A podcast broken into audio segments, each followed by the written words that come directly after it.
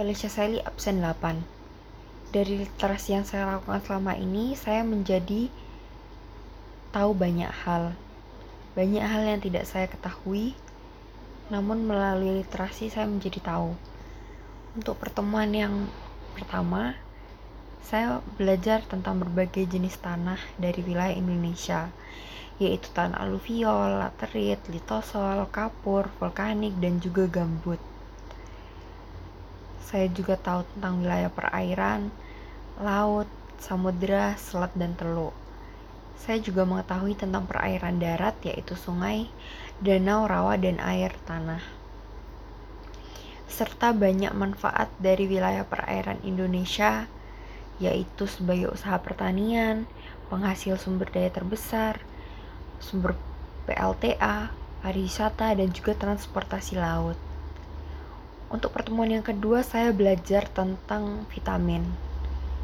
Tentang apa itu vitamin, tentang manfaatnya, tentang golongannya, dan juga jenis-jenis vitamin. Bahwa vitamin itu adalah unsur organik yang mengaktifkan enzim-enzim berupa protein yang bekerja sebagai katalis untuk mempercepat reaksi kimia yang terjadi dalam tubuh.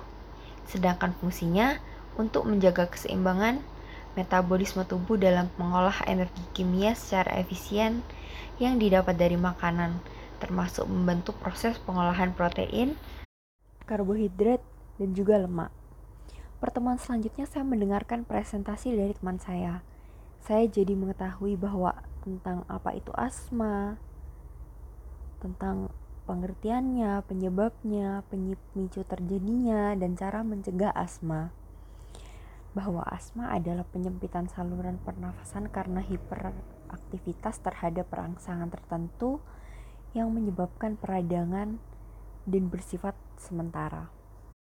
Ada pula presentasi teman saya yang lainnya. Dari situ saya jadi mengetahui tentang sebuah cerita melalui kuda pintar. Saya belajar bahwa dengan memanusiakan binatang, kita biasanya menyepelekan kognisi binatang dan mengabaikan kemampuan kemampuan unik dari makhluk lain. Pada pertemuan selanjutnya, saya belajar tentang hutan hujan tropis.